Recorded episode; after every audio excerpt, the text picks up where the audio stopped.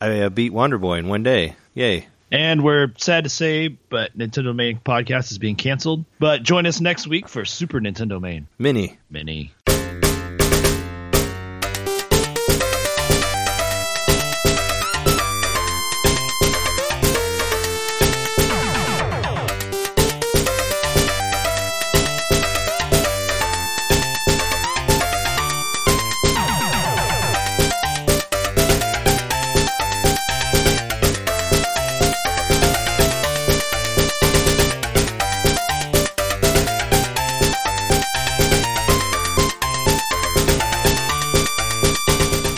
Nintendo Main episode 66. Good old 66. Wow, we're two thirds of the way to the Dark Lord returning.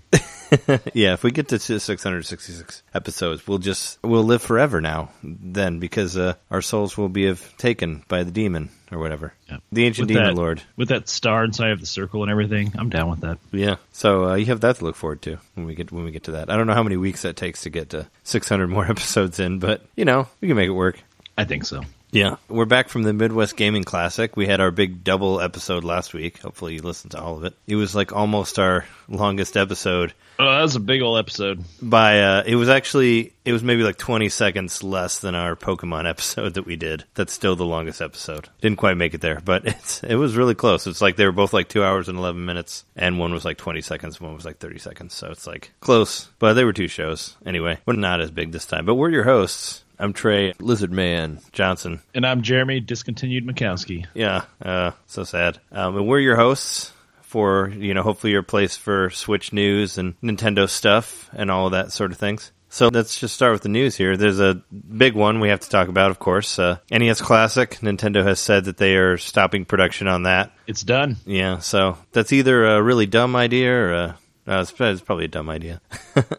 I don't know. It's it's hard for me to. I guess you could say that maybe there could be many ways they're trying to go about it here because we don't have a virtual console yet, but maybe we will now sooner because of that. Or maybe they there's also a Eurogamer rumor going around saying that uh that they have a Super Nintendo Mini in the works, which anybody could say that's you know that that's a thing because that would make sense for them to make and another it- one. It's probably it will probably be a thing at some point in history, so yeah, it's a safe assumption. Yeah, I'm more curious. Like if they like after playing it, like Wonder Boy just came out like yesterday, and playing something like that that was like so well emulated, like in, in the old timey uh, 8-bit graphics, which we'll t- get into more in, in more detail in our topic. But uh, seeing stuff like that just makes me want to see more like old school games, like properly emulated in HD and all that. Yeah, And on like the it go. is on the Pixel Perfect NES Classic mode. Yeah, well, maybe that's not the last we're going to see of that, which I don't think it will. But I mean, what Definitely do you? not. I mean, what do you think? It's uh, make way for the Virtual Console. Do you think it's the Super Nintendo Classic? Like, do you think they just right, decided so that they I hate think. money? Here's what I think, and this is something that I'm kind of basing off a few r- rumors I read here and there. It's possible, like either they were taking a slight loss, or they were not making much profit at all off the hardware for this thing. Oh, I would. So yeah, if so if they weren't actually, you know, people think they're printing money, but if they're only making 50 cents a console or something like that, then it's not really printing money for them. Um, yeah, there there are people that I- like I said I definitely read some comments on the internet about speculation so I don't know what truth there is in it but you know there's theories that there were production lines set up and they were just like testing them out by making the NES classic but they were going to use those for the Switch eventually uh, yeah, I've had my theory that it was made with recycled components from Wii U's they hadn't sold. I don't know if that's true either. There's a lot of things that could be, but ultimately, like they're going to make another one eventually, so they're just done for now. Yeah. this maybe, one. either or they could be making a newer version. I guess some people think that too, like a newer, updated version that maybe is Right. expandable or something like that. Or, or my roommate was saying that he thought uh he thought that it was like a um because it was getting hacked or whatever, which I thought was silly because every system's hacked. Like since people are like modding it or whatever. Right. But that's that can't. Be No, I mean, people are already mean- hacking the Switch. Like it'll be hacked. Yeah, that's what I'm saying. Like the PlayStation's hacked. Like every, everybody hacks everything. That's just something that happens. Like it's hard to release something that's unhackable. I think, but I don't know. Hopefully, maybe it's for a better version. Maybe it's just to to draw more attention to the Switch. Maybe they they are losing money on it. I mean, I find that hard to believe, but. I mean, It maybe, certainly maybe because they didn't make- sell that many, but I mean, they makes- sold everyone they had. sense. yeah, it makes sense, and it's also a kind of a duh sort of thing. Just like Yeah.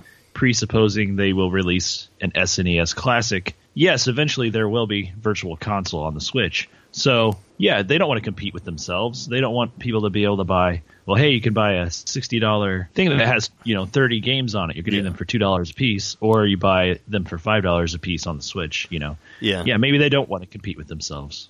True, but they, uh, I don't know. I felt like the NES Classic was was a system that wasn't really made for the average gamer that would want the Switch. Like I thought they were kind of doing sort of an outside of the box thing with that, you know, trying to sell it, you know, because they sold it like American Apparel, like stuff like that, where you could just sell them at weird stores and people would buy them.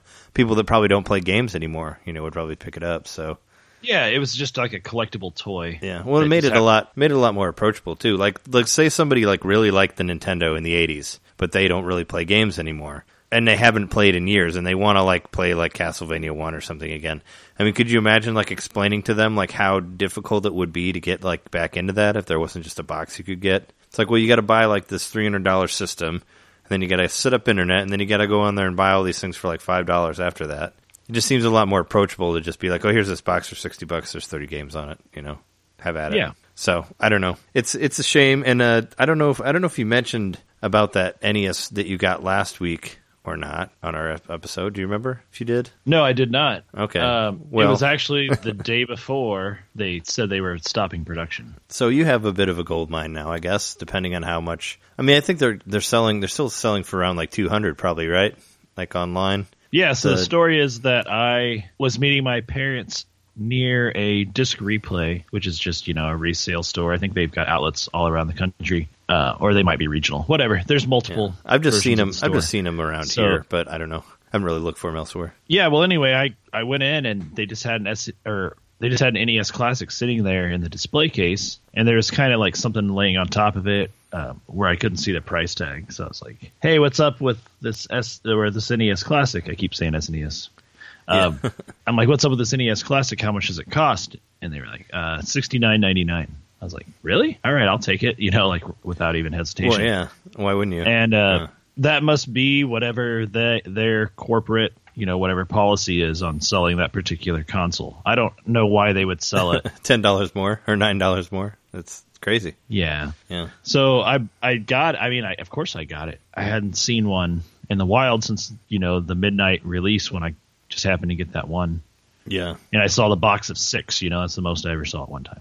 Sure. Uh, but yeah, so I I don't know. I kind of want to give it away as a gift. Um, that's probably what I'll end up doing with it. Yeah, but don't but don't you kind of want to like wait and see like what becomes of it, or if it I don't know. Now that it's discontinued, it's kind of like I would think about like holding on to it. I guess if it was me. Just kicking back and seeing what happens. Yeah, I guess I don't know because they're probably going to become a hot thing, and apparently there's going to be one more shipment before they completely go dead, from what I heard. Well, see, that's the thing. or they're gonna they're gonna send out whatever they have.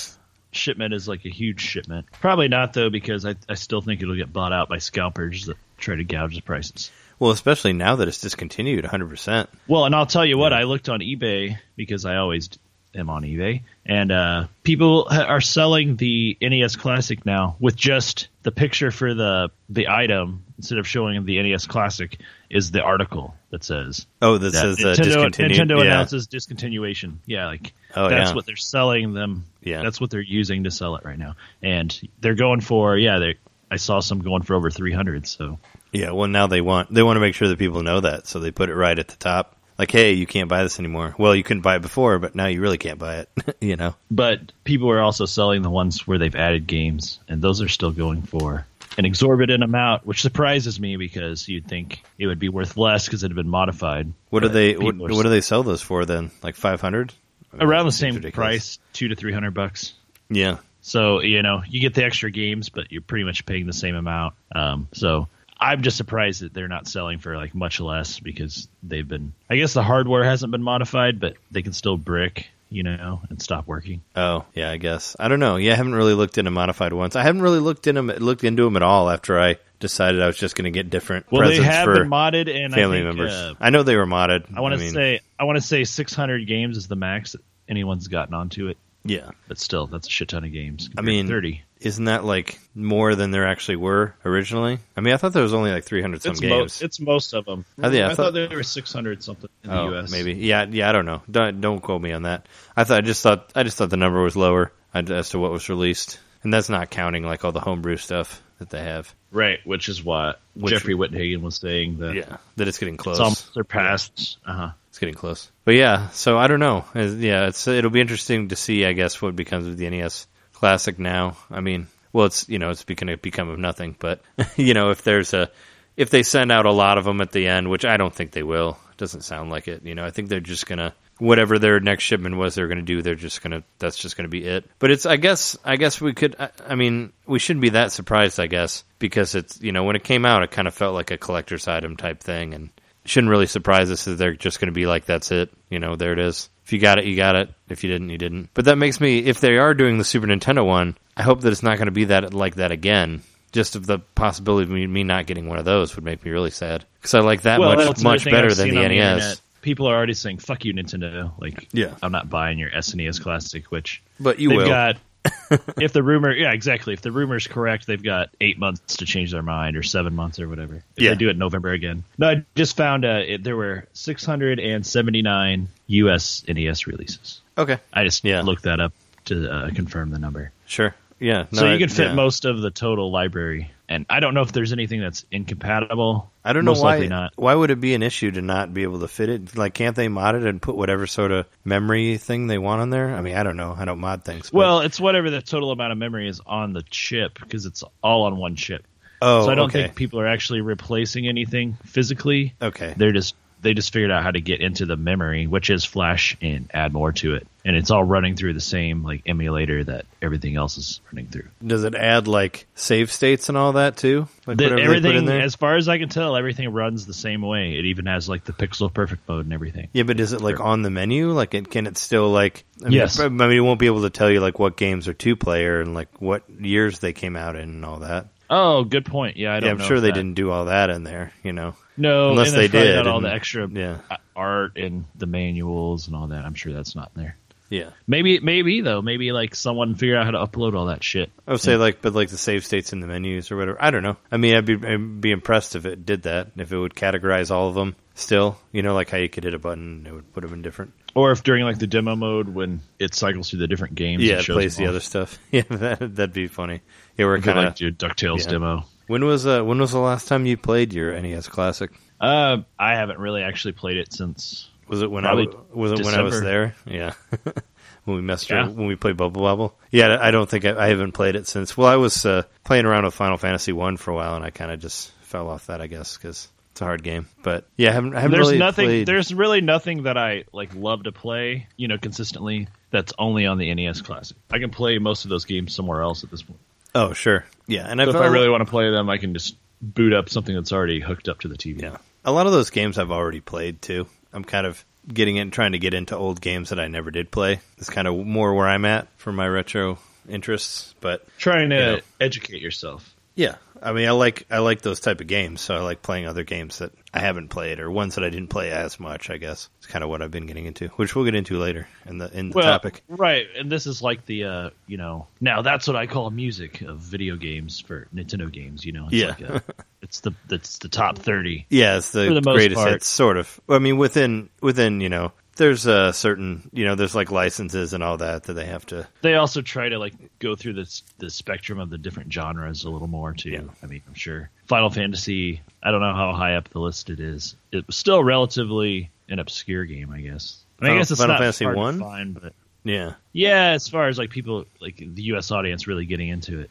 Oh well, I mean, people know it now, you know, because of the later Final Yeah. Fantasy stuff. And I wonder, Yeah. like, well, I guess I was like, how many people com- paid, played uh, Final Fantasy versus Dragon Warrior? I mean, I think more people played Dragon Warrior because it was free Globally, for, especially. for anyone who got Nintendo Power. But needless to say, yeah, I'm disappointed they're not going to make these anymore. But I, I don't know. Like, what you can't expect them to just keep making them. Eventually, they are going to make too many. I don't know. Maybe Yeah, it's well. better to just quit now, and they'll have that same level of hype whenever they release the next one. Yeah, and maybe and they, they- can make twice yeah. as many and sell twice as many. Yeah, and they still need a.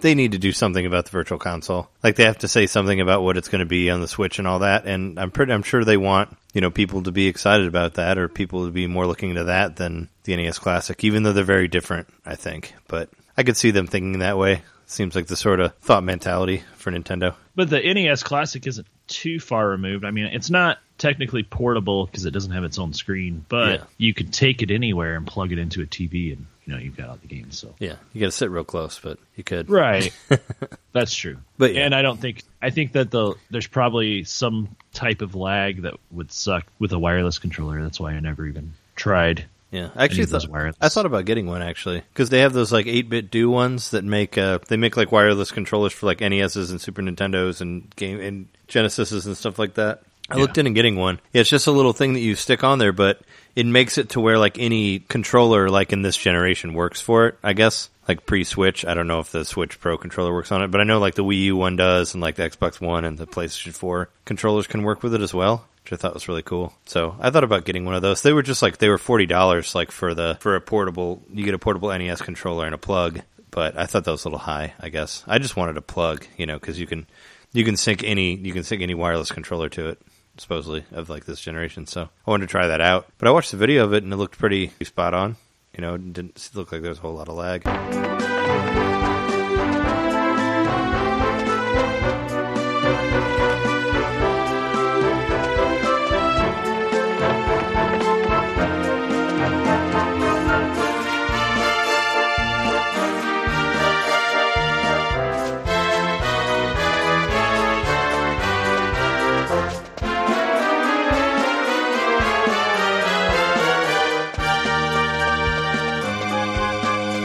Well, uh, other news that I f- didn't mention last week, but happened last week. Did you see? So there was like a big, uh, there was like sort of a Dragon Quest XI event thing in Japan. I don't know if you saw anything about that, No, I didn't. but uh, they showed a trailer. Like they've revealed the release date, which I should have looked it up. It's coming. in- It's coming out like in June or July in Japan.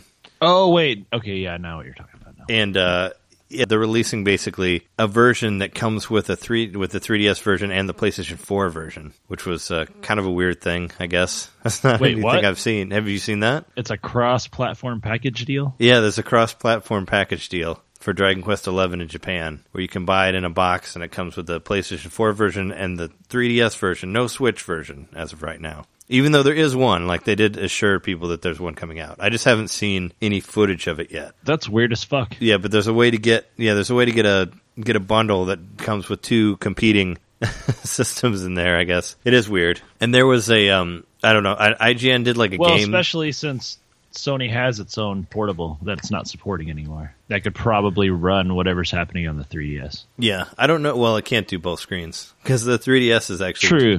Because you know the the 3DS version is doing like two versions. There's basically going to be a 3D version on the top, and on the bottom is going to be like a straight up like 8-bit 2D version of the same game. Oh, really? So you're gonna be, like, playing So you're seeing both of them. retro and new at the same time. Yeah, that's what they're doing, which sounds really interesting. Actually, from watching trailers for it, and I think and I and I think the PS4 one looks beautiful, but watching trailers of it, like I think the I don't know, you have to look at it for yourself, but I think the art style looks a lot better on the 3DS one. Like I think it looks really really cool. Like I kind of think it looks better almost. I mean, not I mean, it doesn't look better like graphically, like there's just the way it's designed, it looks it looks nice. It looks it looks really good. And I'm not, and I haven't really seen much of the 2D stuff on the bottom, but I'm talking about like the top screen 3D stuff. There's like two different trailers that show like a comparison between the two of them. But I like the way the characters are designed, like in the more low poly 3DS thing. I think it looks really cool. I mean, I'll, I'd like to. I mean, I'd, I'll probably end up getting both versions or something. But for a game like that, it seems crazy because you know, it's I know it's going to be like hundred plus hours long or something. But uh, Does it cross save between the PlayStation and the 3DS? no, I don't think so. I don't But think there's the any sort game. of crossway. Uh, yeah, uh, sort of. I guess. Yeah, it's the same game, but I don't think you can. I mean, you'd you'd have to hook your 3DS up with the PS4 some way, and that would be really really crazy if they did that. Maybe if there's a cloud save. Yeah, maybe because it would have to be. Yeah, that would just be an even more bizarre thing if you could somehow transfer your saves. But no, there's just a version that you can buy with both of them together. There's an adapter enough. where you can put a memory stick into your uh, 3DS. yeah, It's you put it in the cartridge slot and then you plug the big old memory stick in there. yeah. I don't. Well, they don't use those for PS4, but you know, if you wanted to. Yeah, no, I know no- they don't. Yeah, there's no. Uh, yeah, I don't think there was any announcement of a Vita version or anything like that. Dragon Quest. Well, they don't make. Yeah, they're not making Vita games anymore. Well, there It's was all a- third party stuff. I thought. but there was a Vita Dragon Quest Builders game, wasn't there? Yeah, I think there was. Anyway, I was watching IGN cover this and their video, and I found it uh, pretty hilarious that nobody there knew that Dragon Quest Nine came out in America. I was about to I was about to get on the comment boards and ta- and say shit about it, but somebody else got to it before I did. But it was uh, it was pretty funny Wait, to me. The DS one, yeah, the Sentinels of Starry Sky, or whatever it's called. yeah, yeah. Oh yeah. They said Even I know that. I'm not a Dragon Quest nut. yeah. They they said it on their video that it didn't come out, which uh, some people Fucking were idiots. pretty pissed off on the comments. There were actually there there were like three things last week that were wrong. There was actually one I there's one I commented on NBC We all make about. mistakes. We're human. Well, we make mistakes too. But there was Oh, one. There was a guy who wrote an article about how uh, about how Splatterhouse for Neo Geo is coming out on Switch, and I was like, uh, no, Splatterhouse isn't on Neo Geo. I don't know what direct you saw, but you have it wrong. You're completely wrong because he was talking about like how cheap it was and all that. I was like, well, it's a part of a Namco Museum game, not Neo Geo. It's not a Right. Neo Geo game. Pay, I don't atten- think pay that attention. was the, that wasn't in the Neo Geo cabinets, was it? Splatterhouse? No, I didn't think so no, it wasn't. because it wasn't made by Neo Geo. No, but whatever. That's that was another thing. But you can get uh you can get Splatterhouse one and two on Wii still if you uh, still want to get those. Not the arcade Those version. are the TurboGrafx versions. uh, one is the Graphics version, and the other one is the Genesis version. The Splatterhouse two is on Genesis. So I have Splatterhouse one. I actually played it a little bit of the TurboGrafx 16 one. So uh, what else do we have for news? For news, Yeah, I think since the uh, I don't think there's been any big news, official news since the well since the canceling of the NES Classic. yeah. Well, and like Uh, and like the well, direct. The, well, yeah, the direct, which which we talked about. That was a lot of news. That was a lot of news. It was. Now we're just waiting patiently for all those releases. I think this week's topic was a really nice drop. I know, yeah, we'll talk about it, but Yeah. Well, I know I know it's kind of a flash in the pan, but it's still a pretty cool little thing. Yeah. So we could talk about the eShop stuff for this week. I found some stuff that's coming out, and there was some stuff that happened that we didn't talk about yet. So uh, tomorrow, there's two Rayman games coming out for Wii U on Virtual Console. The uh, Rayman Advance, which we talked about on the Game Boy Advance episode, We the did. launch game, that one's going to be on there. And I guess Rayman 3 as well for Game Boy will be on there tomorrow. Couple of couple of GBA throwbacks So you you. got, some, you got some Rayman stuff on there. Um, from what I read, this it was on a European one, but I think it's probably going to come out here too. I read that uh, Fatal Fury is coming out tomorrow on the Neo Geo Arcade Classics Oh, okay. stuff. So uh, last week was Samurai Shodown Four. We talked about that on the direct. I got that one. I've I've actually been playing Mister Shifty more than that, which that's that's a game that came out last week. And uh, was it um that that uh, Jack whatever it's called Jack party game thing? It's like twenty five dollars. That's on there too. We forgot to mention that last week. Jackbox or something like that. Yeah, the Jackbox, whatever it is. Oh, uh, another thing we we forgot to mention last week, and you can actually, if you have a Japanese account, you can watch this on the Switch. But uh, let's just talk about that weird uh, boob thing that was on the Japanese yeah. Direct. How did have don't you watched how that? we? I don't know how we forgot this last week. I even had it written in my notes. Yeah. Well, I didn't. I And at actually didn't end- watch it. I didn't watch the Japanese direct, so I didn't. I hadn't seen it until now. But you can watch it like. Well, if if you have a Japanese account on your Switch, you know it has the thing on the side with all the news. You know, and like some of it's in Amer, some of it's in English, some of it's in Japanese. And I saw that boob video like right on the side there, and I'm like, so I, I watched it on YouTube. I didn't know it was on. I watched it on the Switch. You can watch it on the Switch, man. Whatever you want. It's totally still there. Just go to yeah, just look at whenever you turn on your system, just look on the side on the news and there and it's a picture of an anime girl like squeezing her boobs together with her arms, like with the inside of her arms. That's uh, that's the one. And there's uh, some dude talking about it and there's uh yeah, there's some weird stuff with like They're studying like Jello. with Jello, yeah. I don't I mean I don't speak Japanese so I don't know what they're what they're saying, but but it shows like a lab scenario where they're trying Yeah. to create that the feel on the Joy-Con around or something. the Joy-Con. Uh-huh. Yeah, it's pretty strange. I find it weird. I mean, I understand there's like some weird stuff in Japan, but coming like from straight from Nintendo in a direct like seems seems weird, right? I mean, I didn't think Seems that, very weird. that they would go go for that. Even I don't know. Uh, I mean, maybe it's like, didn't they say? I mean, they made it seem like um, you're feeling her heartbeat through her skin and all of her tissues.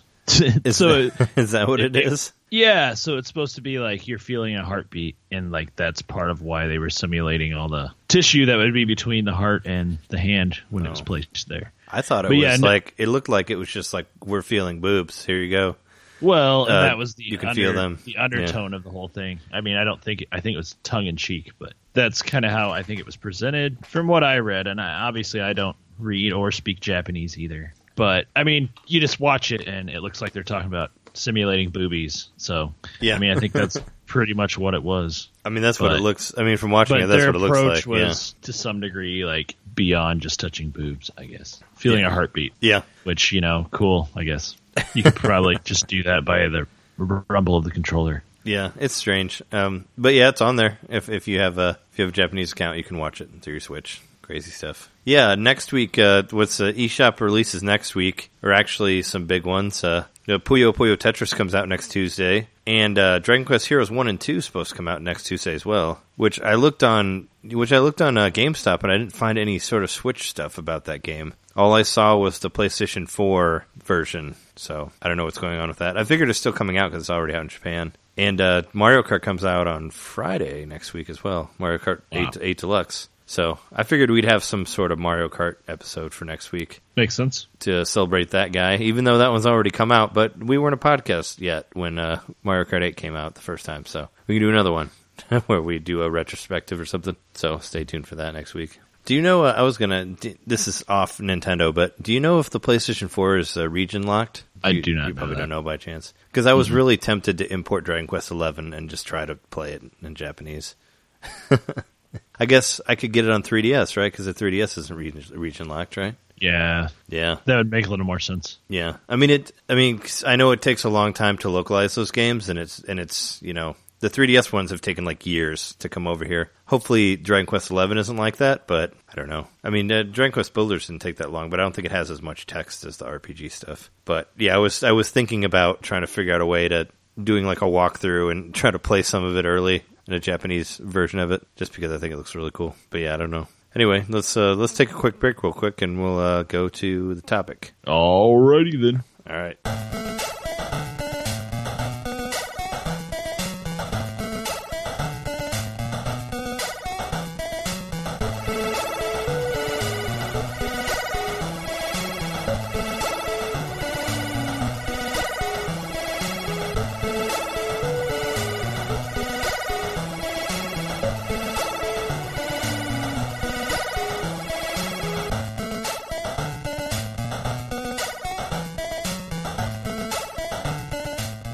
So for this week, I figured that uh, since we've been playing a lot of stuff since we just got back from the Midwest Gaming Classic, and we didn't really even talk about what we did on that last day, I figured for our topic this year, we'll, this week, we'll just pretty much talk about what we've been playing for the last week and uh, what we got at the end there. So uh, when we left off, you were talking about getting the addition to your NES, Yeah, And you it's called uh, Blinking Yeah. Light Win. Um, the Blinking was- Light Win. That's really what it's called. Yeah, Okay. and uh, what it is, it's a 72 pin replacement for the NES, which I've learned in the past couple of weeks how easy that is to switch out. But basically, the thing that connects to your cartridge to that connects your cartridge to the circuit board, the thing that it plugs into. Uh, it's a replacement for that, but it uh, makes it to where you just slide it in and you don't push it down. You just push it straight into the console. Yeah, so you don't have to deal with like what I do with my NES is I pull it out a little bit to where it like just barely barely clears it, you know, and it almost kind of like hits the cartridge as you push it down. Yeah. Then that's the only way it'll work. Like when I do when I do it like that. Which I'll might- re- I'll fix your NES next time I hang out with you if, oh. if you want me to.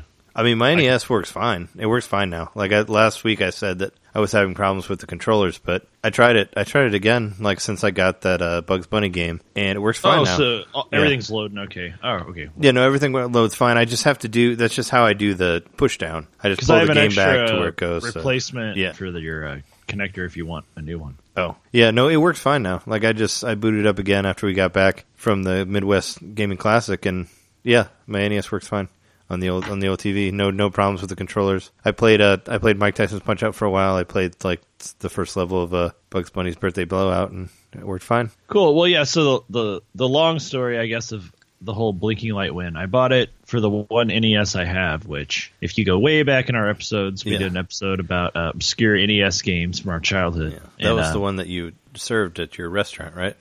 Because you cooked it, the old one. Yeah. yeah. yep, yep. And uh, I'd played a couple of my NES carts on this Fami clone that I have, which outputs just a terrible picture. I mean, it's passable. Obviously, you can play a game and just you know it just looks glitchy.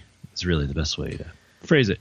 Well, um, I wanted a, a real NES because, well, I was going to fix my NES, and then just assuming that the blinking light win would fix my NES, I ended up purchasing a thing called the Chip Maestro, which is a cartridge that interfaces with the sound chip in the NES and lets you plug a MIDI controlling keyboard into it. Um, essentially, it turns your NES into a music instrument that you control with a keyboard. Yeah, and it would and it, would make it so like it would sound like it like eight bit chip tunes, right? It's like Yeah, kind of what it's because it's just. It, I mean, it's just using that same sound chip that all your favorite games on the NES used. Yeah. I mean, there were a few games that had extra sound stuff in them, but I think it was just a couple. But for the most part, you're using the all those games were using the onboard sound chip. So Yeah. you're just using you're just interfacing with that directly with this cart. So I just got I you know I bought that the last day of the gaming classic. I bought the other thing that I spoke about, the blinking light win, and uh, I came home and I tried to fix my NES, and the blinking light win did not fix it. So I ordered another NES on eBay. It was a decent price. It wasn't in very good shape, but you know, there's it was guaranteed that it worked. Yeah. So I got it. It shipped really fast from uh, California. I got it in two days with free shipping, so I thought that was pretty awesome. Yeah. I plugged it in, and the sound did not work. Which is the video worked great. The video looked awesome, but the sound wasn't working. Oh. So uh, I tried both the RF and the uh, AV cables. Couldn't get any sound.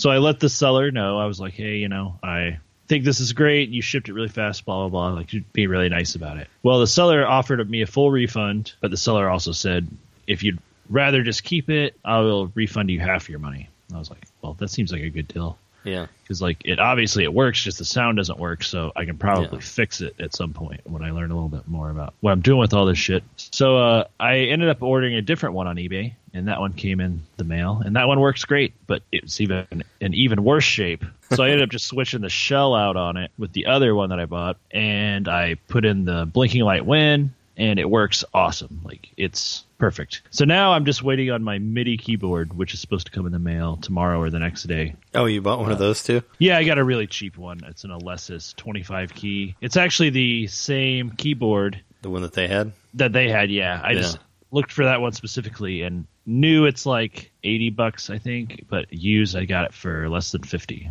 Oh yeah. Well, there so you go. I, I I know it'll work because I used it at the expo. So I'm looking forward to having some fun with that. And man, just the, it's just magical thinking of playing music through the NES and using that old ass hardware. But it's been fun taking apart the NES also because I was always scared to do that before, but now I can like take one apart and put it back together from memory and it works okay. So um, it's actually just a big chip with everything on one chip for the most part, Yeah. just like every other game system. And there doesn't uh, to put the to put the blinking light win on there. There, it doesn't involve like soldering or anything like that. Nope. Right. Nope. The There's uh, no sort of weird connector or whatever. No, it just pops right off like it's it like it's a little clicky thing that clicks onto the cartridge eh, or onto the the uh, circuit board, and yeah, it just pops right off. And then you put the other one on, and it clicks right in. You know, it's perfectly sized to where you can't it can't be misaligned. You just click it in; it's the perfect size to click into place.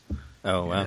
All the pins are lined up, and it works like a dream. So that's Yeah. pretty cool. And and what's great is also that because I'd already bought that thing, it'll it'll work better with that cartridge because it would probably bend the cord to push it down in. So it's nice that you can just plug it straight in. And the other good thing about installing the blinking light win is I now have an extra 72 pin connector in case one of mine fails. I can I have an extra piece. So that's nice. Yeah, I was gonna I was gonna ask you like, do you have two working NESs then, or is it just one? Now I do only one works with the sound. Oh, okay.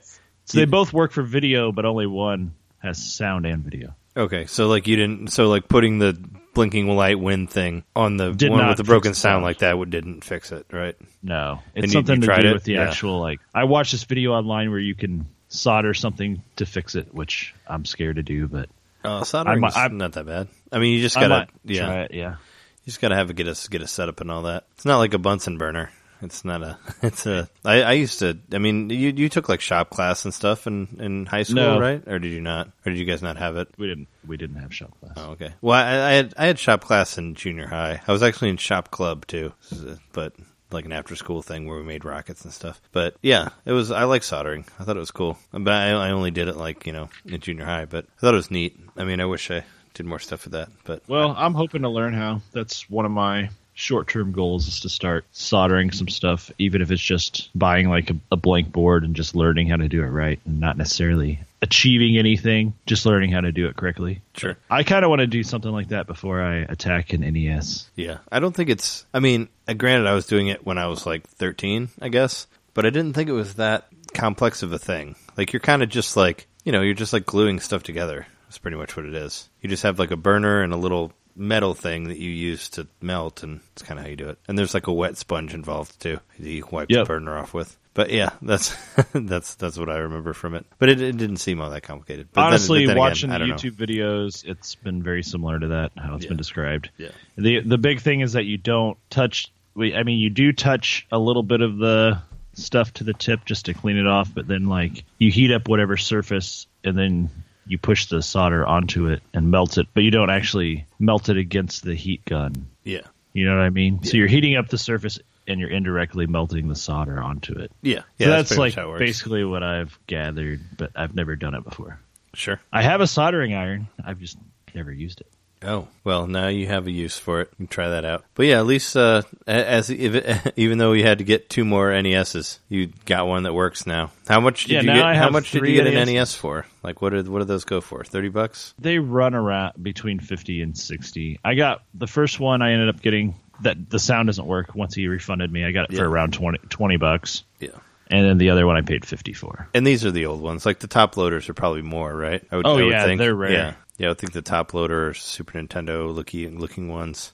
Yeah, these are old and I would, would be more. Yeah. I took them apart and they've been tampered with, you know, like they're not fully factory original or anything like that. They've got new connectors in them and stuff, so oh sure. So yeah, they knew they knew what they were doing, right? For the most part. Yeah, I, I think for a long time now, people have been Frankensteining these NESs together, but that's okay because ultimately, I just wanted one that works. I'm not. I mean, yes, I do want to for my collection. I want a working NES, yes, but I'm not obsessed with it being like factory perfect or whatever. As long as it works and everything that's happening when I plug it into the TV is running on the native hardware, then I've achieved my goal of having an NES to play on the TV. For sure. I think the NES that I have, I found in a abandoned house that I was shooting a student movie at when I Is it was haunted? When I was in Columbia. Uh, it just keeps talking about Ben drowning. I don't know what that means. Um, oh right. No, uh, no, it's not haunted for as far as I know. But uh, yeah, no, I found it uh, on some student movie that I was working on. We shot at some abandoned house, and I found an NES in the basement there, and I just took it. It was just just a box with no cords. And I took it home, and it works. So that's the one that I've been using. So it's I think it's I think it's all original. I don't know.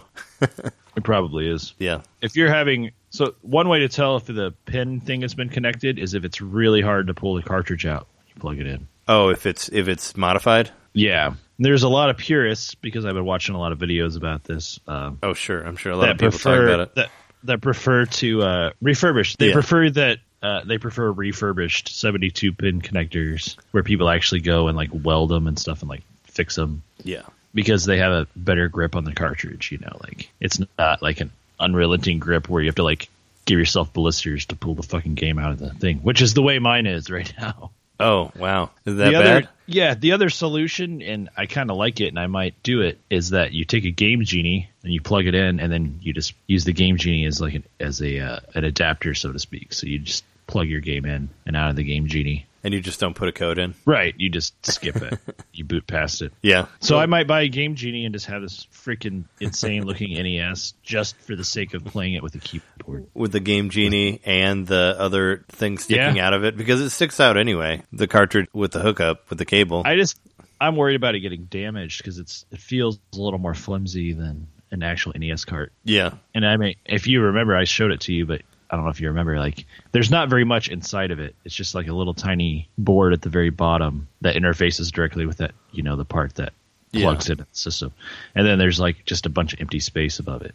So it's kind of like I, I fear like I'm grabbing it and I just like my fingers crunching through the cartridge. Oh, yeah. No, I just remember it was see through and it had a cord coming out of it. I don't remember what the insides looked like exactly, but yeah, it'll, it'll be interesting to have. Uh, we'll have updates on here on your uh, your process. yeah. your process with the. Uh, Man, I and like I've loved it. I've I've loved getting reacclimated with the NES because I haven't had my own working NES in years, and like I've got a lot of games for it. I think I have like I have at least fifty games. It may it's probably more than that. do you still have Dino Wars? Oh yeah. Yeah, so you can you can get into that. Well, I played Dino Wars for our episode, and that was the same cartridge I have now. Yeah, We but did did, the obscure NES games. Yeah, I figured you played it on emulator though, or did you play it on the NES? No, I played it on the NES for that episode. Oh, okay.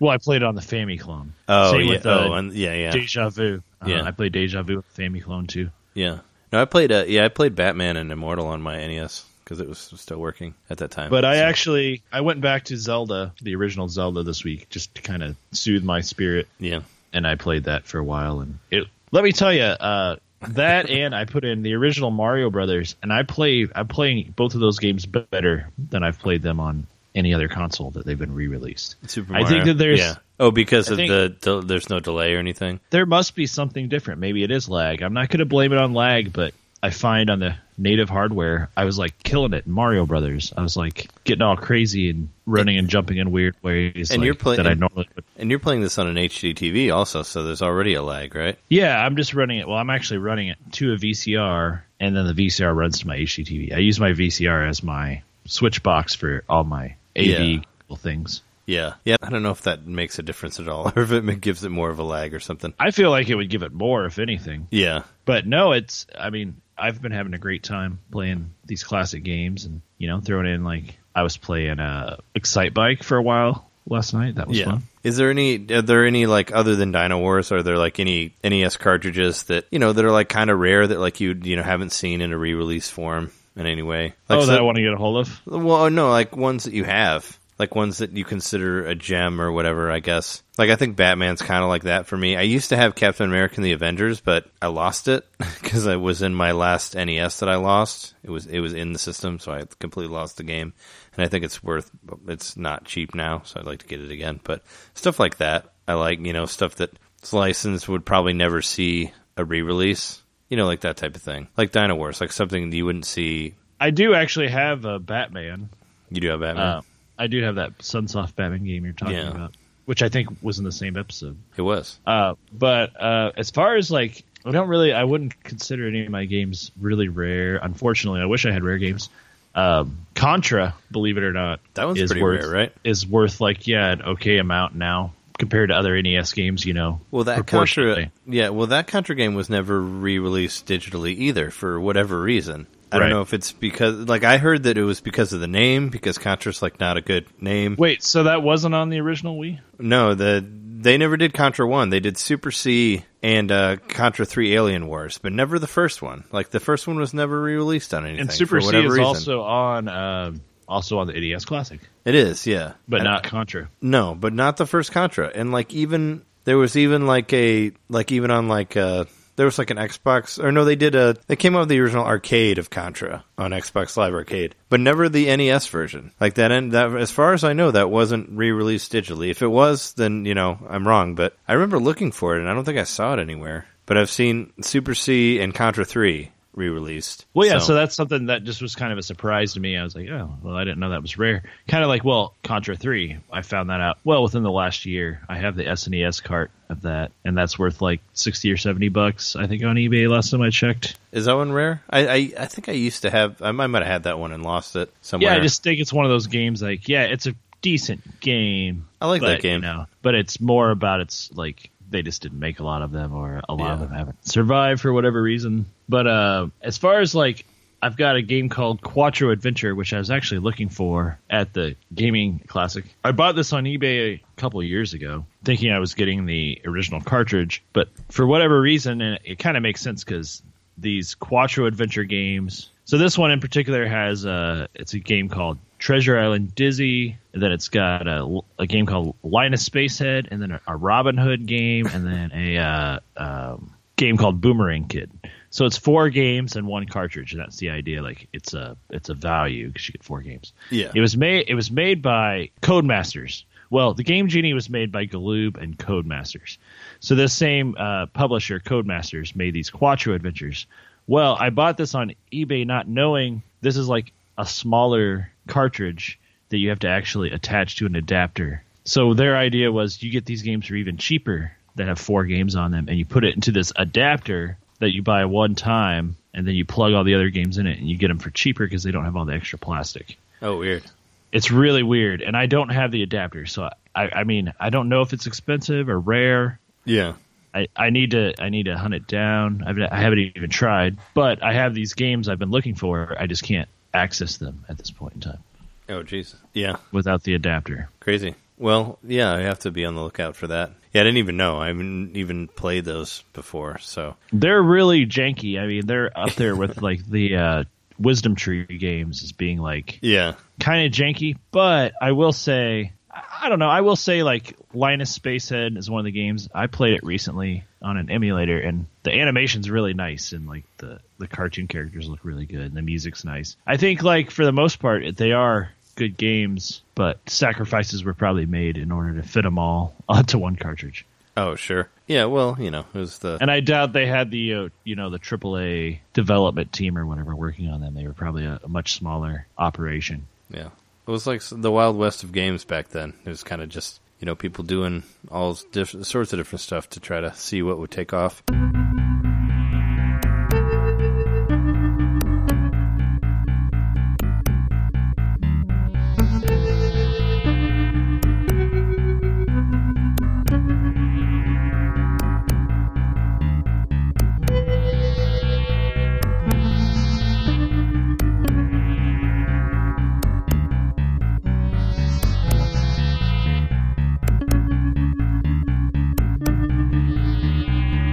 Picked up the Ultimate Nintendo system while I was there. What? on the last day. We'll go. We'll get get a little Nintendo for a minute here, which is which is sort of Nintendo in its own way because Sega makes Nintendo games for or makes games for Nintendo now. They do? Yeah, I bought a Genesis for uh, just because I always wanted one for the first time. I bought I bought the competing system from uh, from the '90s for uh, for like twenty five bucks, I think, and I ended up buying like.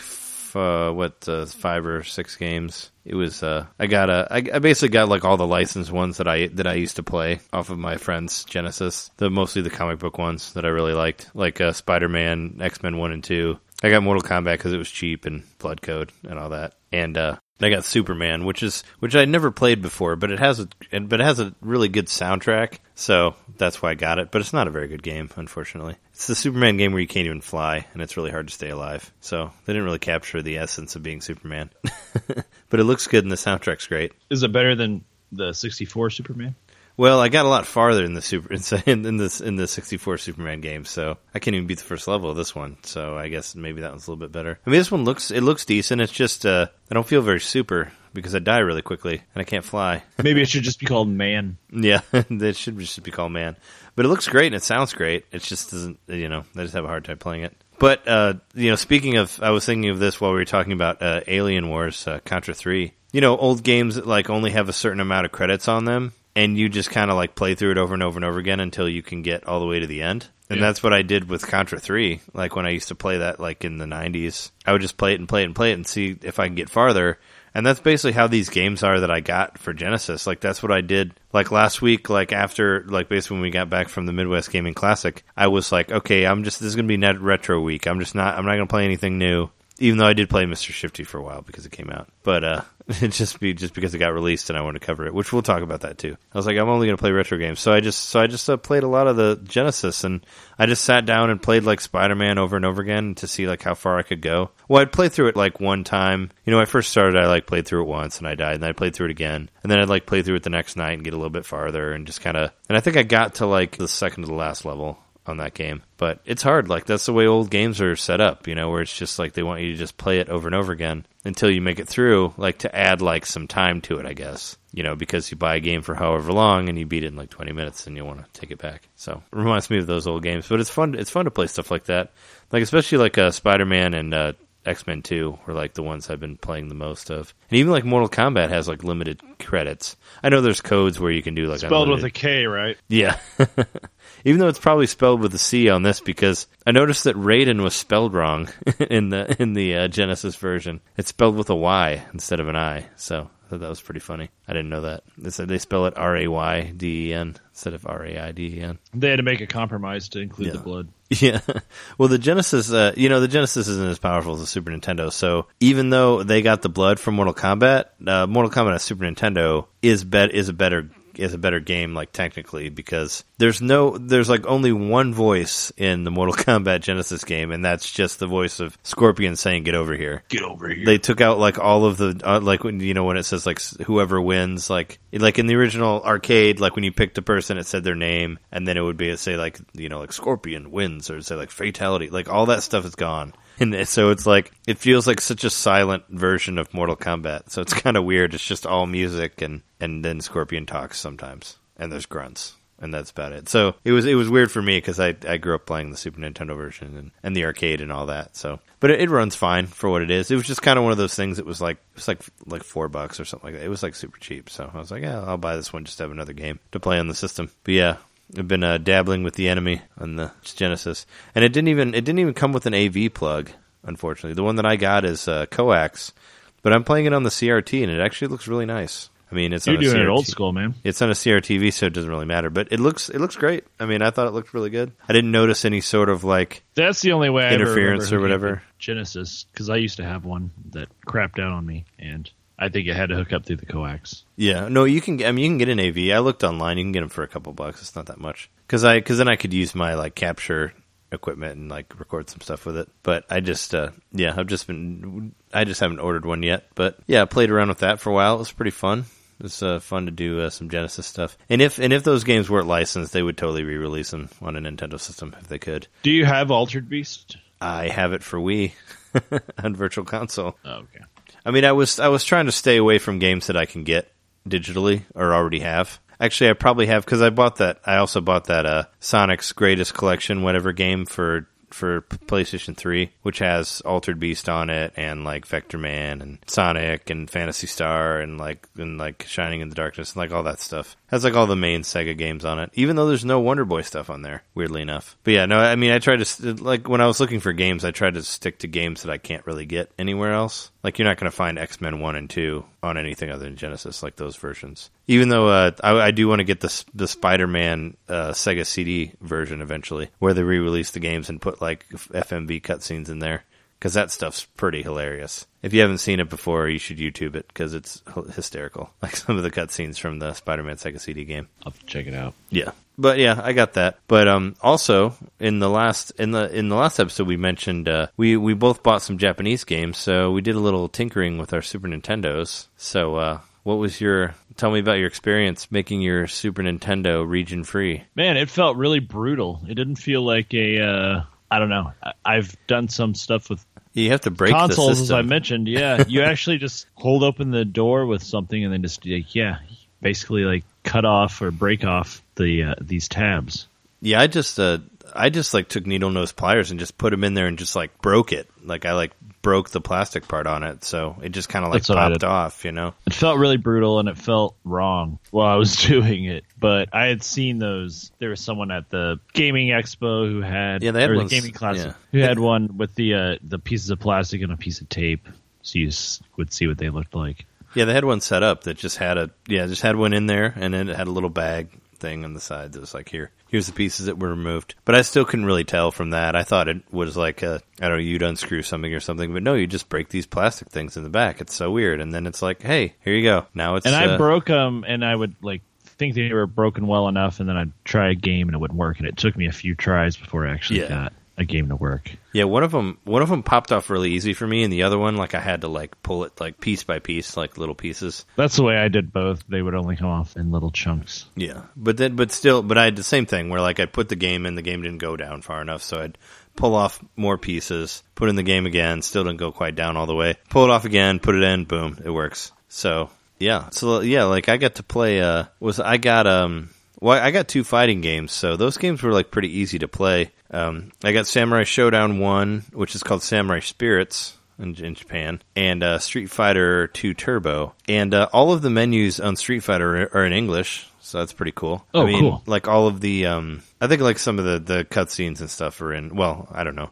It, I I didn't beat the game on like level three or above, so I didn't get to, so I didn't see the full ending. But when it said play on a higher level, all that was in oh, well that was in Japanese. But like the regular menu's the same. Like when you go through, it says like you know main game, like turbo, like regular regular mode, like options, like all the all the same stuff from the, the original Turbo game is on there, and the um the Samurai Spirits, all of the options are in English. So like if you want to go like change around your controls and all that, all that's in English. So you can easily figure out like what's what's like high punch or whatever. Like I forget. I think it's like two. I think it's like low and high punch or or actually if it's if it's Samurai Shodown, it's all like there's like one kick button and like three sword buttons, I think. But it's easy. It's easy to switch those around to however you want to have them on the controller through that option. So I found those really easy to play, which is pretty cool. And we both got uh we both got Dragon Quest five and six. I got both those to work. I couldn't I couldn't find my way off of the ship in five, but in six I made my way I made my way far enough to where I could fight a monster and I got killed. So,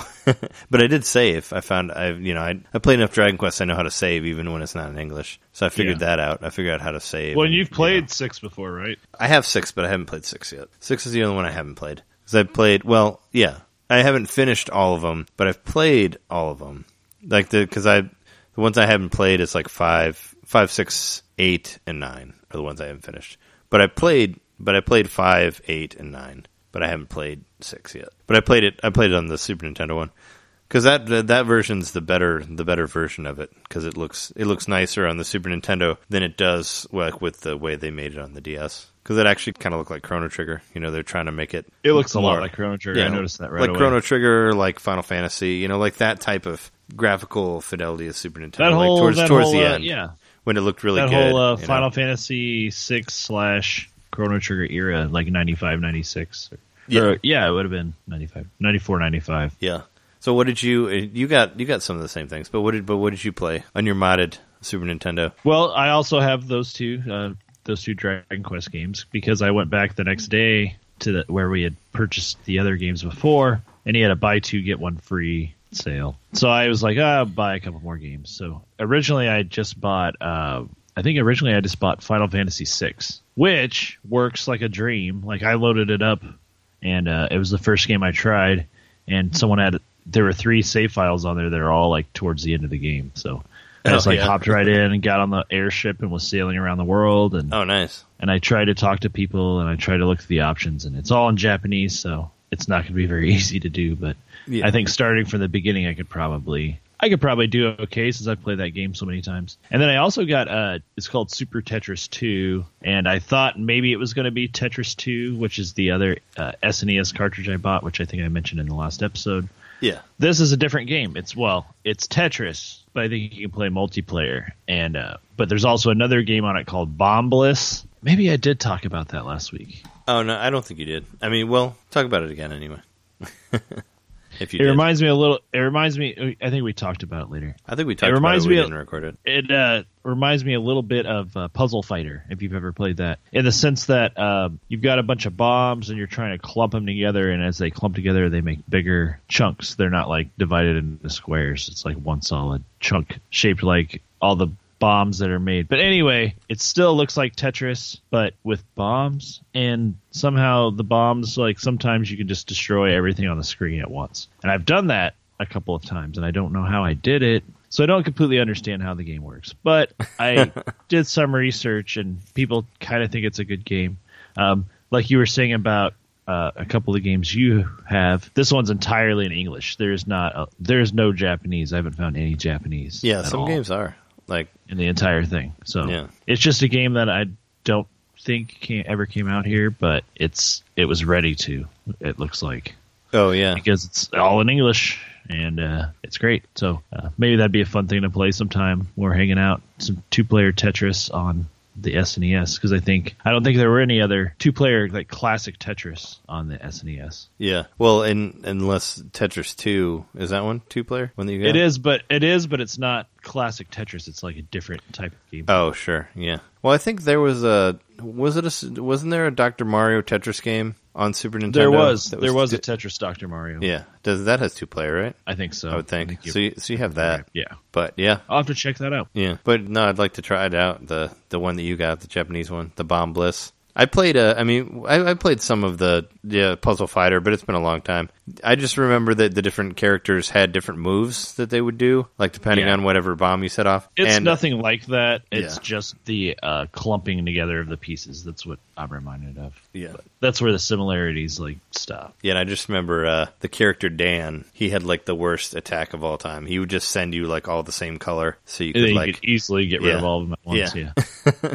that was pretty funny. You know, the guy who's like the fake Ryu that can't like can only throw the Hadoken so far. Yeah. But uh, yeah, Street Fighter Two Turbo plays really well, and I, I thought I think it's really cool that I had the Japanese version. And some people, a lot of people consider that the best Street Fighter Two on Super Nintendo. That's actually the first one we ever had for the Super Nintendo. Yeah, So well, I I never I, yeah. I most fondly remember that one because that's the one I played the most. Yeah, I didn't. I never owned it, but I rented the shit out of it when I was in high school. Like I rented it like almost every week. I don't know. I don't know how I didn't figure out that I could have just like bought the game, you know, instead of like constantly renting it. Like if I would have like saved like however much like the five dollars whatever it cost to rent it, that I could have just like saved that for like ten weeks and bought it or something. But I never thought about that. But I ended up buying. uh ended up buying Super Street Fighter Two later at a discount place for like probably five dollars, and I bought that one because it had everybody all the extra guys in it, but. I still think like Turbo two, like like Turbo just played better. I guess I don't know. Maybe it's quicker, or just the way the guys are balanced, or something like that. I don't know. I always had fonder memories of that game. I guess so. It's good to have it again because I all all I remember caring about because we had played Street Fighter Two, like we had rented that, but then Turbo came out and uh, we bought that like right after it came out. My dad really wanted it, and uh, it had the four extra characters. That's what like was great about it. yeah Turbo had the bosses. And you were able to play as uh, Bison and his crew, and then Super Street Fighter Two added like all the other weird dudes. Added like DJ and Tomahawk and Cammy. Could you and also could you them. play could you play as the same character in the original Street Fighter Two? Uh, not. Or the- did- yeah, no, I don't think you that- could. Yeah, no, that was Turbo the first time that yeah, they allowed that. Yeah, that was a thing in Turbo. You know, you're right. So, That- yeah, that, was a big so deal. You was- could pick. You could do like two Ryus or two Kens or whatever. Yep. Yeah. So that's why I really liked that one the most. And I did play uh, Street Fighter Two. Wait, what was the, The Super Street Fighter Two Turbo or what? what- it was just uh, the one that came out after that was just super, was just Super Street Fighter Two. Was the one with uh with Fei Long and and, And DJ Cammy. and all and Cammy and all them in there Okay, yeah, I played that one. because there was I just yeah spent more time with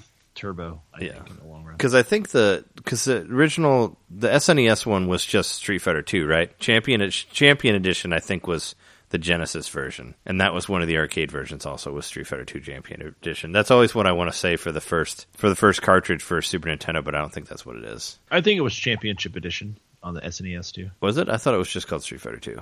Anyway, there's a the Super Street Fighter Two was when they added the four guys, and Super Street Fighter Two Turbo was the one that added a super gauge at the bottom. In case you're wondering, which that was uh, that was an arcade, or I don't think there was a cartridge released of it. At least there wasn't here. I don't know, but there was a Street Fighter Two Turbo out for some system that added the uh, super stuff at the bottom, and I think Akuma was in that one also, Street Fighter stuff. But um, But ultimately, you got that game for really cheap, and it's it works well. Yeah, I bought it for. I think I got them all for around like four bucks, probably. I mean, there was. Uh, I got.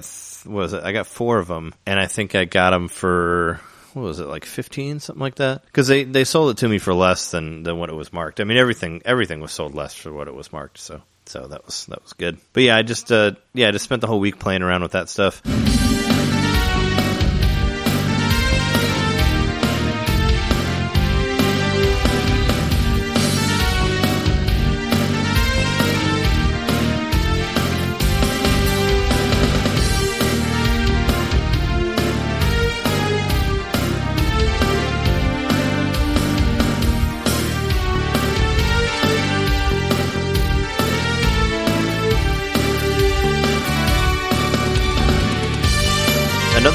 That happened on that last day that I want to talk about before I forgot about it. You went you went to play the VR thing, which we can talk about that too in a minute. But while you were waiting in line for the VR room, because we kind of went to like some of the other rooms that we hadn't seen on that last day, I went into uh, I went into the turbo room, which was a room that was like just a bunch of TurboGrafx 16s like set up all over the place. And I Oh, wow. played uh, and I played some shooting game. I think it was called like Thunderblade or Thundergate or something like that.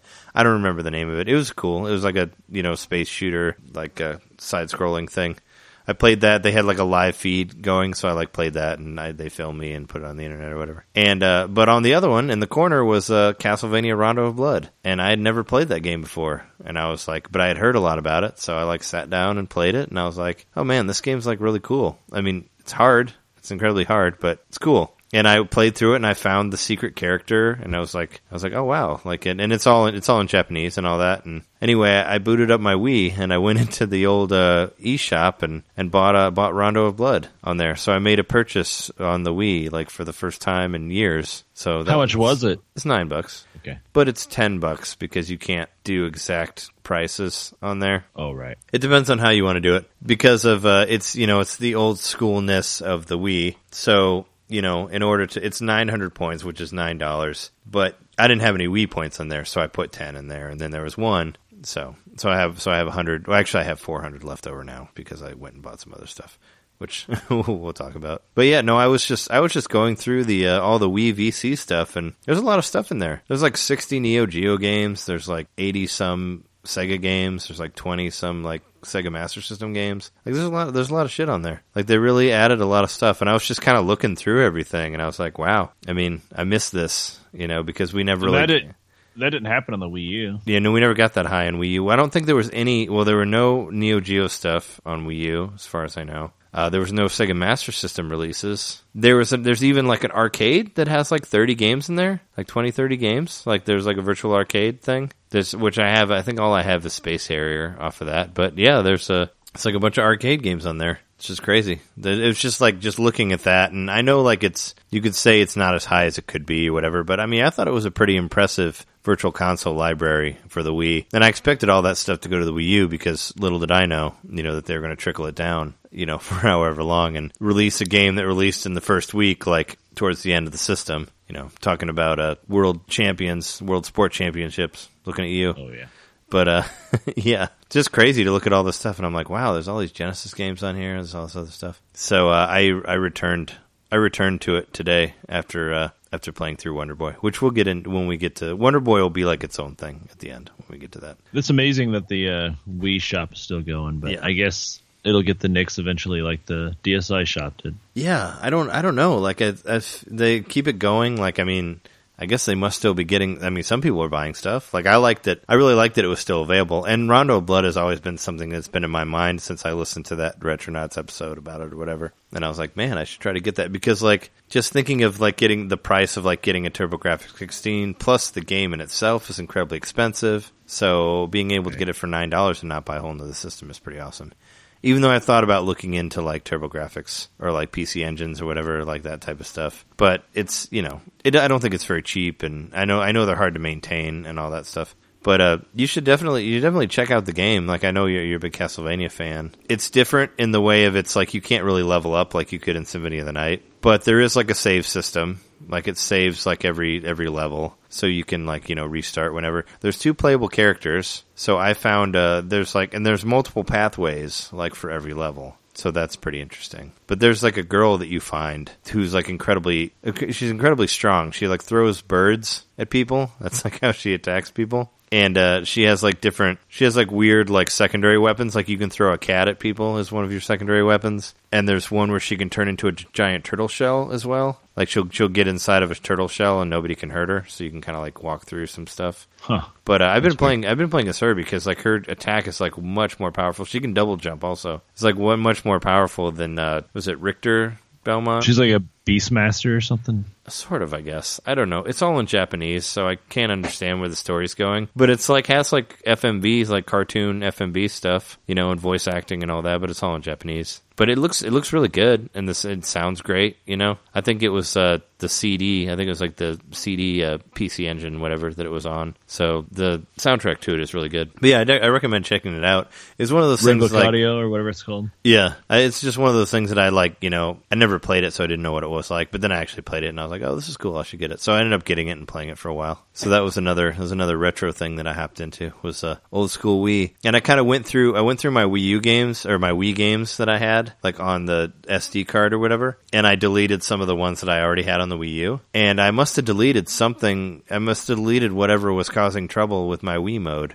because now it works fine. Like you know how I said it like would glitch out and say that there's a something Yeah. corrupt on the system and it wouldn't load and I'd have to like reload it like 10 times. Like I've probably I've started it like 15 times and it hasn't done it. It's been like completely smooth. So I must have download I must have deleted whatever was corrupted that was on there. Hopefully, unless I just jinxed myself and now it's not going to work anymore. But, but yeah, I've been able to jump from the Wii U to the Wii mode like really easily lately. So Nice. I'm playing around with that. I ordered um I don't know if I mentioned one of the previous episode, but I ordered a I ordered a copy of Dragon Quest Swords, the Wii game. So I played around with that for a while, which that's a, it's a really strange game. It's like a it's like a one it's like a one Wiimote game and you like you move around with the digital pad and like fight and then you fight people with the by swinging the remote. It's a strange game, but I got it just because you know another Dragon Quest thing. Is there is there anything else you want to say about retro stuff, or do you want to go do you want to go to the uh, to the Switch releases? I guess I could talk a little bit about uh, my VR experience just briefly. Oh sure, Because while you were playing your uh, classic systems, I was on a new frontier. yeah, Um,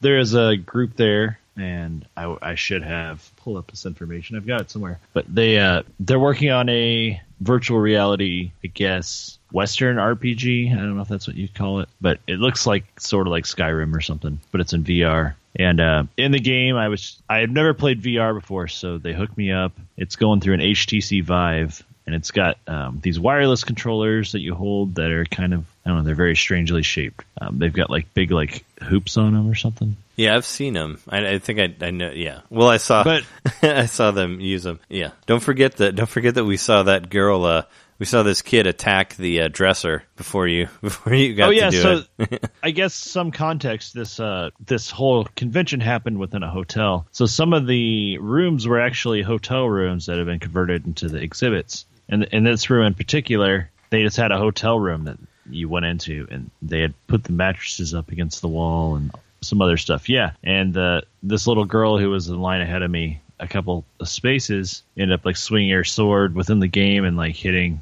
the controller really hard against a piece of wood, or I can't remember what it was. I, thought I thought it was or- the I thought it was the dresser, or like or the like the dresser, TV yeah. stand, or you know what I'm talking about? Like the it was like a big wooden thing. I think it was like might have been what the TV was on, but you can you know pull out the drawers and put whatever Yeah. in there. But I remember watching. I saw this part. I was still there for that, and I saw her just like edging like closer and closer and closer to it, and then it was just like I was just I didn't say it, but I was thinking to myself, I was like, it's just a matter of time she's going to hit that dresser, and then it was like wham. so But the Yeah. whole time I was watching her play, I'm like, you know, I was getting intimidated, but you know, not really factoring the fact this was a little kid that I could probably play it a little better. But it's like, oh man, this seems like a lot to to figure out. And uh, but there was like a, a little TV that showed what was happening within the game, and it didn't look very impressive. So I wasn't no, like didn't look- expecting to be yeah. blown away. But there was a couple people in front of me, and I did eventually like, you know, I had to wait about I'd say at least 30 minutes, but I figured it was worth it. And when I finally got in, like, and they put that helmet on me, it was unreal. Like, I was just like, holy shit, this is fucking awesome. Like, I didn't notice any sort of like a weird blurry effect or screen door or whatever they call it. Like, everything looked pretty clear. I mean, obviously, it looked like GameCube era graphics or something like that. But the frame rate was really, really smooth. It was over 60 frames, I would say, because everything moved really smoothly. And everything about like which direction you were facing or how your head moved was motion control. But to actually like move within the 3D space, you use the control stick. So that was a little weird because I Yeah. would still like get close to something and then I'd have to like stoop down to pick it up. But I could think I could just like take take a step forward towards it, but I couldn't. So uh, it was fun though. Like the whole game was just walking around shooting robots. They're all the same robot, and yeah, you get gears. Oh, there's a gun in it. Um, at one point, I found a second gun, and you can actually dual wield, which is kind of cool. Oh, And yeah. They told me that I was the second person the whole weekend that had found the second gun, so I felt special. oh yeah. Uh, one th- one funny story they told us is that the night before, towards the end of the night, uh, a drunk guy came in to play the game, and uh, they were like, "Whatever, we'll let the drunk guy play." and uh, he, they said like he put on the, the goggles and was playing for a little while, and then at one point, like he just became unresponsive and was just like kind of looking straight up in the air. And they're like, "What's up?" And he's like, "It's just so beautiful." Like he was just looking at the sky. and then he pulled a flask out of his pocket and started drinking while he was. And they're And like, took a no, shot, yeah. that's and they were laughing about it. So Yeah. that was one of the first things I said when I was wearing the goggles. I was like, "Oh shit, I forgot my flask." yeah, I thought you were going to be like, it's so beautiful. Give me a drink. it was beautiful. I mean, it really was like Yeah. it was over too quick. The controls were pretty easy to figure out, but as I said before, like you would get right next to something and it'd be on the ground, so you actually have to bend down to pick it up with the motion controls, but you'd be just like one step away from it and you couldn't reach it. So you'd think, "Oh, I'll just take a step towards it," but you couldn't. You had to use the control stick to move slightly closer, and that was a little off-putting. But other than that, you know, you could like ring toss these gears up onto these whatever gears go on spools. I don't know what you call those. Yeah, screws. I don't know. whatever they are. You could throw the uh, Whatever. you could throw the gears up onto it like underhand ring toss, or you could toss it like a baseball. Like the, the motion control of the hands was actually super like spot on sensitive. Yeah, So everything about the con- controls.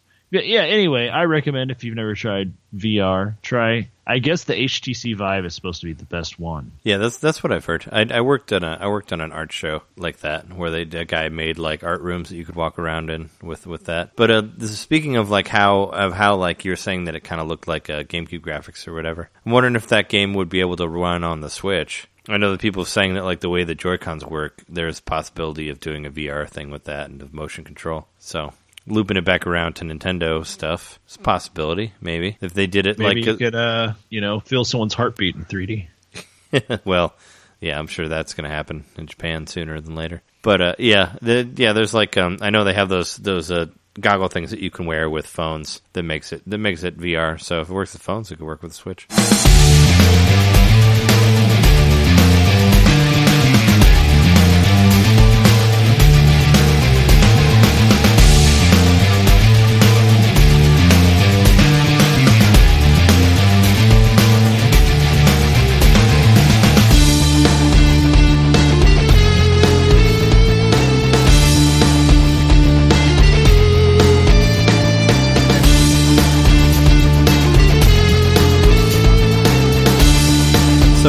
Aside from all the retro stuff that I played, there were there were a couple games that came out. Well, last week um, we did the direct thing before the releases came out on Thursday. Thursday, uh, that Jack game that we talked about before that came out, and uh, Samurai Shodown Four, and uh, uh, Mr. Shifty did as well. I played Samurai Shodown 4 a little bit, but I played a lot of Mr. Shifty. It's uh I don't know if you took a look at that at all or um, no, uh, mostly I've been seeing mixed press on it.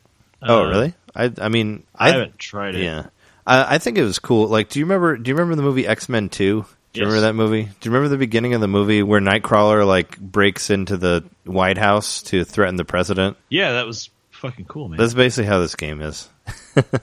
it's a heist game where you have the powers of Nightcrawler, except you're not a demon person. Even though like Mister Shifty's wearing like a trench coat and like a hat, and you can't see his face or anything. So I've been deeply hoping that at the end of the game, he's just going to throw off the trench coat, and you see that he's a little demon boy with a devil tail and all that. So he could be Nightcrawler in there. You can pretend, but no, that's basically what it is. It's like the video game version of that beginning part of uh, of the X Men of X Men Two, which is pretty awesome. So I've been enjoying it a lot. It's uh, I like uh, yeah, it's like you you have the superpower to be able to uh, bamp or uh, teleport, but, but you know, but in between walls and all that. And there's kind of like sort of a combo way of doing it from like jumping from another guy to another guy to knock somebody out. And uh, if you get if you get shot at all like once, you're automatically dead. So there's no superpowers in that way. But yeah, it's it's enjoyable. Like I uh, so it's like a a little bit like Hotline Miami. Maybe I've seen it is top it, down view of it. it is similar to Hotline Miami into where you know you get shot. Even though I think uh, Hotline Miami was like one hit kills, right? Where like somebody shoots you and you're Oh, down. It, even though there is there can be a little bit of annoyance with that, like because I've gotten to the point of the game where there's uh, guys who have flamethrowers. And if you touch the fire in any way, you die automatically, which I found that annoying because I was like, it's just like a little tiny flame. Like it's, and I, and you know, there's like some stuff where I was like, okay, that seems a little silly because I didn't feel like I was close enough to the fire if the fire was big enough to kill me. But it's kind of ridiculous like that. Like the same way, like you can pick up, you can pick up like blunt objects to hit people with, and uh, no matter what it is, it'll automatically kill the person that you hit them with. So like you can pick up like pillows and throw them at people, and they'll automatically knock them out. So I think that's, I think that's kind of laughable. But there's a I got to a part where um where there's there's like some statues that you find. It's basically like a you're basically in the high. It's like a heist. You're in this big building. You're basically going through to steal something. So you start off at the bottom floor and you're like going all the way up to the to the top of the building pretty much. So you go through these different areas and the level ends with you getting on another elevator that goes to like the next floor. So then you go through another stuff and find another elevator that goes to the next floor. That's kind of how it works. There's some parts where you where you find like statues that are carrying different stuff. Like there's a statue that's like carrying like a trident, and you can use the trident and like throw it at people, and it'll like you know go through multiple people at once, so you can kind of kill like lines of people like that. I also got to a part where there's a shield where you found like a shield and you could throw it like Captain America style. So there's like another comic book thing in there, and that's pretty cool because you can like bounce it off walls and stuff. But uh, yeah, no, I haven't. Uh, what have been people saying? I've been saying that there's some sort of like that it's glitchy or that it's uh, what is what are what are their problems with it online? Well, I haven't read. I like I said, I just saw like mixed reviews of it, but some frame rate complaints as usual. Oh, that's all that stuck out to me. I mean, I guess maybe people were saying like it was hard to play with low frame rate or something, but oh, yeah, I didn't. I don't it. know, man. Yeah. I mean, I plan on maybe checking it out eventually. I, it just wasn't a Oh, priority this Sure. week. I mean, it's like, and it's a little pricey. I guess it's like fifteen, but I think I've. I mean, I played it more. I really than- wanted Wonder yeah. Boy, so I Yeah. like saved up for that one. Well, sure. I mean, Wonder Boy is the game I played more than anything else. But I wanted to talk about Mr. Shifty as well, just because uh, that's probably the. I mean, Shifty is probably the game I've played the most on there, other than you know, other than Wonder Boy and like the fighting games, like the Neo Geo fighting games. But it's like a game that I've actually gotten into, you know, and I'll probably beat that one next. But you know, I haven't. You know, I, I still like I barely p- played Snake Pass. I've only played like one level because I s- seem to get like halfway through a level and then die, and then I'd come back to wherever I was. So I was having a hard time getting into that game. And I played like the you know the graceful explosion machine thing for a while, but it's all the levels are kind of the same on that. It's all about like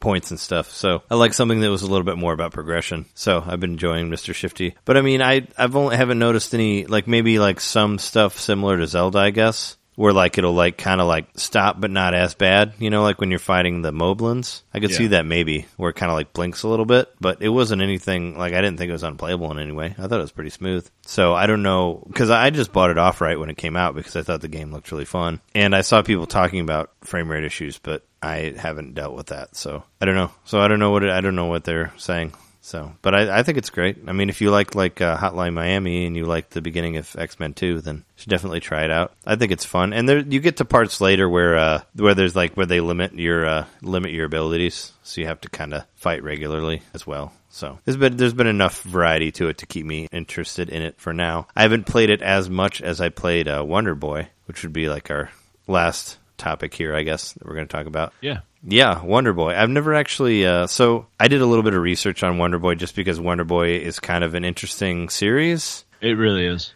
Basically, all I really knew about Wonder Boy was that Wonder Boy was the same as Adventure Island because uh, I remember a friend brought over like an Xbox like years ago that had like a Sega Master System emulator on it with a bunch of ROMs, and they were playing Wonder Boy, and I'm like, "What is?" I'm like, "This is Adventure Island." And they're like, "No, it's Wonder Boy." I'm like, "No, it's Adventure Island. It's the same game." So it turns. So basically, Wonder Boy started as like an arcade game of sorts where uh, with the same play control as uh, Adventure Island. And I guess what happened was uh, when the guys split off and to work with Hudson Soft, they basically re-released the same game and just called it a different name because Sega owned the name Wonder Boy, from what I read, and that's why there's the two different games that are the same.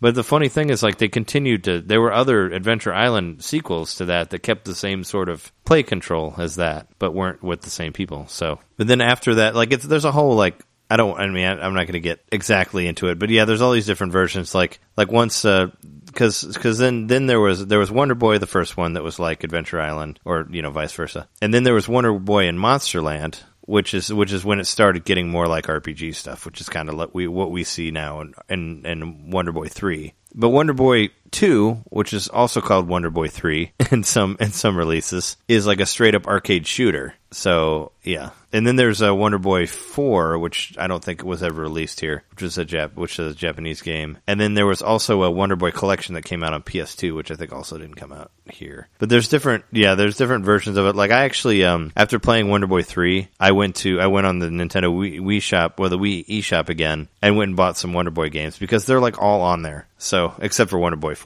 but um, but yeah, you can get you can get like uh, Wonder Boy three, The Dragon's Trap. This is the one uh, you can get that one, the Master System version on on Wii. Um, I got a because I really liked the third one. I wanted to play more of the game, so I ended up getting the first one, the first Monster World one. I got I got Wonder Boy and Monster and Monster World, which is actually I got the Genesis version, which is actually a re-release of the Master System version. But I found out that you can also get the re-release version of the tur- the TurboGrafx 16 version of it, which is called the Dynastic Hero, which is based on an anime, and all of the characters' names are changed to reflect that anime. So it's yeah, it's kind of like a, I kind of fell in fell into a wormhole of of Wonder Boy, I guess. and I also bought the and I also bought the import of Wonder Boy 3, the arcade shooter version on Genesis. I got that one also on Wii on the Wii shop. So it's been Wow, uh, so there's a lot of Wonder Boy on Wii. yeah. Oh no, there, yeah. There's like like I said, there's pretty much all of them on there. So you can get uh, if you're interested. If you're interested after making it through Wonder Boy three, there's there's a whole like bevy of stuff to look into on on the Wii. It's a whole world of Wonder Boy. Yeah, if you if you want to look more into it, I really like three a lot. So I went back. So I went to play Monster World one, and it's very much like three, except it's a little bit slower, and you can't turn into animals. But it still has the same sort of Metroidvania type stuff. But uh, how much uh, how much have you played of it so, thus far? I don't know how to measure it. I have a key that I'm not sure what to do with.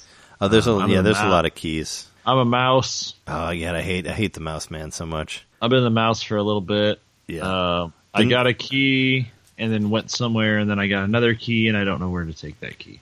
do you have you figured out Mouse Man's powers yet? Like what he can Uh, do differently? He can climb the checker bo- boxes. Okay, because that's that's important. Like I only I only figured that out because in this game, uh, if you haven't played it, there's a button that you can hit that will switch from uh, the classic art to the um, to the new art. There's a great emulated version of like the 8-bit graphics that you can play, which I played through that most of the time because I thought it looked awesome. But there's if you hit the um, the top the uh, R whatever it's called R2, RZ, whatever they call it on the on the on the right side. You can switch, you can like on the fly switch between that and a new like hand drawn looking art style that they had that they have for it. And that's how I figured out that the mouse could climb stuff. Was I just flipped it to the other thing and it said like, "Oh yeah, push towards the checkered board things to climb it." And I'm like, "Oh, okay." Yeah, But I it- just figured it out on accident. but it said it in it said it in the modern version. So they give you more hints in that way, like the like the stuff like the places with the smoking pig, which apparently he became a, a like beloved character, I guess, from this game. The the parts where you meet the smoking pig that gives you uh he gives you like um he gives you hints and if you play it in the modern way, but if you play it in the old way, he just gives you he gives you uh, passwords. Oh, right. And actually, all of the passwords still work. Supposedly, you can you can put them in, like the ones that you had from the old game. And he'll say, he says something like, I've been holding on to these passwords for decades. Well, he yeah. Whenever whenever I talked to him in the modern one, he would say stuff like like I went when I went in there as a lizard man. He's like, "Oh, you should get a cure for that," or like you you know you look ugly like that. And then I went in there later, like as the bird, well as like after I'd become the bird version, and he's like, "Oh, the bird's been leaving feathers around here." Like he would he would say stuff about the characters, but supposedly he gives you hints about where to go. Like I said, I played all of it. Pretty I, like eighty percent. I probably played in the retro version just because I liked the way it looked better. I mean, I just figured out after playing for a while, but I was like, I didn't realize you could switch on the fly. I mean, I knew Oh, you yeah. could switch on the fly, but I didn't know about like the shortcut keys. oh yeah. You know, you click in the right thumbstick and it switches the audio back and forth too. Yeah, I actually Within I, the options menu, you can do uh, Yeah. sound effects and uh, music separately, but for the quick commands, it's just all audio. Switch between classic and new mode. yeah, I was actually because yeah, I was playing it. I switched around that, so I was playing it with the old with the old soundtrack with like the chip tune soundtrack, but with new special effects. Is how I played it, just because the special effects are basically like beeps and stuff. So I switched it around on that, and then played it like with the retro with the retro visuals for the most part. Is how I, I, did love it. how I love how seamless it is though. Switching it on the fly, like they did a really fantastic job with this. Oh yeah, no, you can do it like uh, yeah, like I, I did. I put a picture of Twitter on Twitter of me like I did a snapshot right with like one side retro and the other side, you know, the new art. So I was I was able to do that. But yeah, when I beat the like I made it all the way through the game. It's not that long of a game, but I played it a lot. But uh, when I got towards the end, I would just kind of go back and forth, like on the end part, so I could see it in both ways, you know. But it's cool, like how quickly you can go from one to another. And I would do that sometimes to see, like, I was like, oh, I wonder what the design, what they did the design for this, or like, I wonder how this character looks like from the new version, or whatever. So, but uh, do you feel like um, I don't know. Do you do you feel like it was pretty approachable? I mean, I got I was able to make it pretty far before I had to start looking online. Yeah, so far I haven't looked online at all. Uh, I'm going to play around a little bit more before I do, but I think it's approachable, and it. Uh, I'm starting to notice a pattern of how the doors work. Like you come to certain areas that warp you back to the town. Yeah, every basically everywhere breaks works you back warps you back to the town is how because there's always because yeah everybody each each like different animal has their different uh, I am level, that they go to.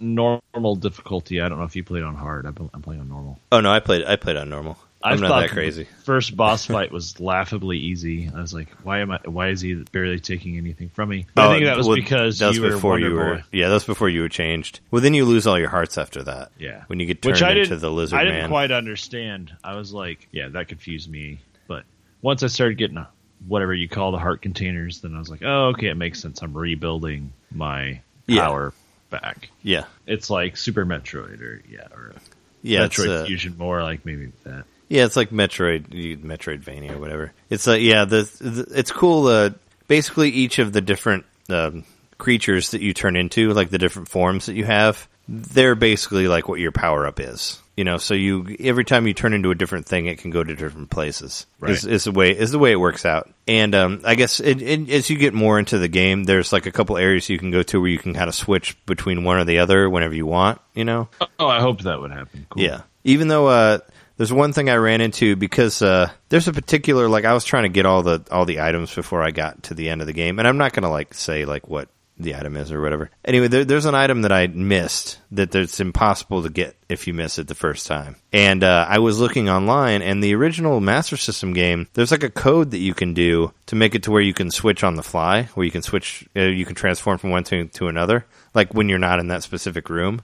And I was trying to get that to work, but in order to do it, you have to use the first and second controllers at the same time, like on the Master System Oh, and I can't get there is no like two player mode on this, so I could not get a second controller to like register. So I couldn't try to do that old move. So I was trying to find somewhere if there was a way to do it in this version, and I couldn't find anything. So hopefully there is some way to, to do it aside from the rooms that you go to. But I kind of ran into that, which was different. huh? Yeah, if they ever, they'd have to enable two-player mode, or there'd have to be a second input to put in the code. Well, I thought, yeah, I thought maybe they would just, I thought maybe they would just do a different way to put in the code, unless they just don't want you to be able to do that. But it kind of annoyed me because, you know, I, I couldn't collect everything, and supposedly the thing that I needed to collect would have made the last part of the game a lot easier. And I had a really large, it really had a really hard time at that with that last part of the game, and I thought it was because of that particular thing I didn't have. But I ended up making it through eventually. But there's there's ways, other ways to do it. But but yeah, it's uh, it was a lot of. I mean, I had I had a lot of fun with it. I mean, I basically played that game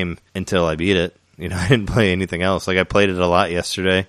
I even had dreams about uh, Wonder Boy because I was trying to figure out that whole form swapping thing. So I had dreams about that. That I figured out how to do it. Oh, Yeah, but it yeah, it's it's it's really it's a really cool game. Like I like uh, I hope they I do love it. that. I mean, yeah, twenty bucks. You know, so far I'm like twenty bucks seems fine so far. Like I want to support this kind of stuff on, and obviously, I mean, it's a really high quality remaster. The music's like fully orchestrated. It sounds like, and the um, it's all like hand drawn art, as you were saying. So yeah. I watched. it looks uh, fantastic.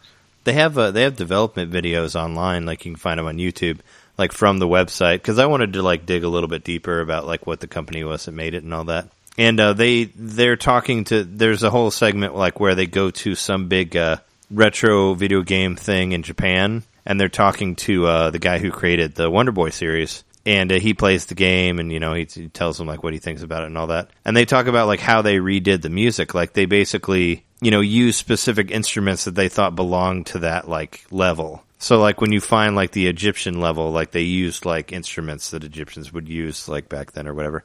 So it seemed like they got pretty uh, they got pretty into it for the um you know for all the stuff. So that's cool. Like for the I didn't really listen just because of my own preference. I like chip tunes better, but I listened Well, to it enough this- to yeah This game came out long enough ago and was uh, influential enough or whatever that a lot of people probably have had ideas in their heads like if I were going to remake this game what would I do like people have probably thought about it before. A lot of the elements, and maybe Oh, that's sure. why it all came together so well. That's kind of what I'm saying. Yeah, Not even just this particular developer, but like everyone involved. yeah, yeah. I like. Um, yeah, I really like the way they did it a lot. I hope that they do more. I hope that people make more games like this. Like where I think this is like almost the perfect way to remake a game. You know, where you have like the new version and you still have like a really nice looking version of the original version. That's the so way it's the, like you can do. uh, I really wish. Like imagine if you could have done that on like Ducktales, like when the when the new Ducktales came out. Like if you could have Uh, just switched it on the fly, that would have been amazing. I have Grim Fandango on uh, Steam, and it does that where you can switch back and forth on the fly.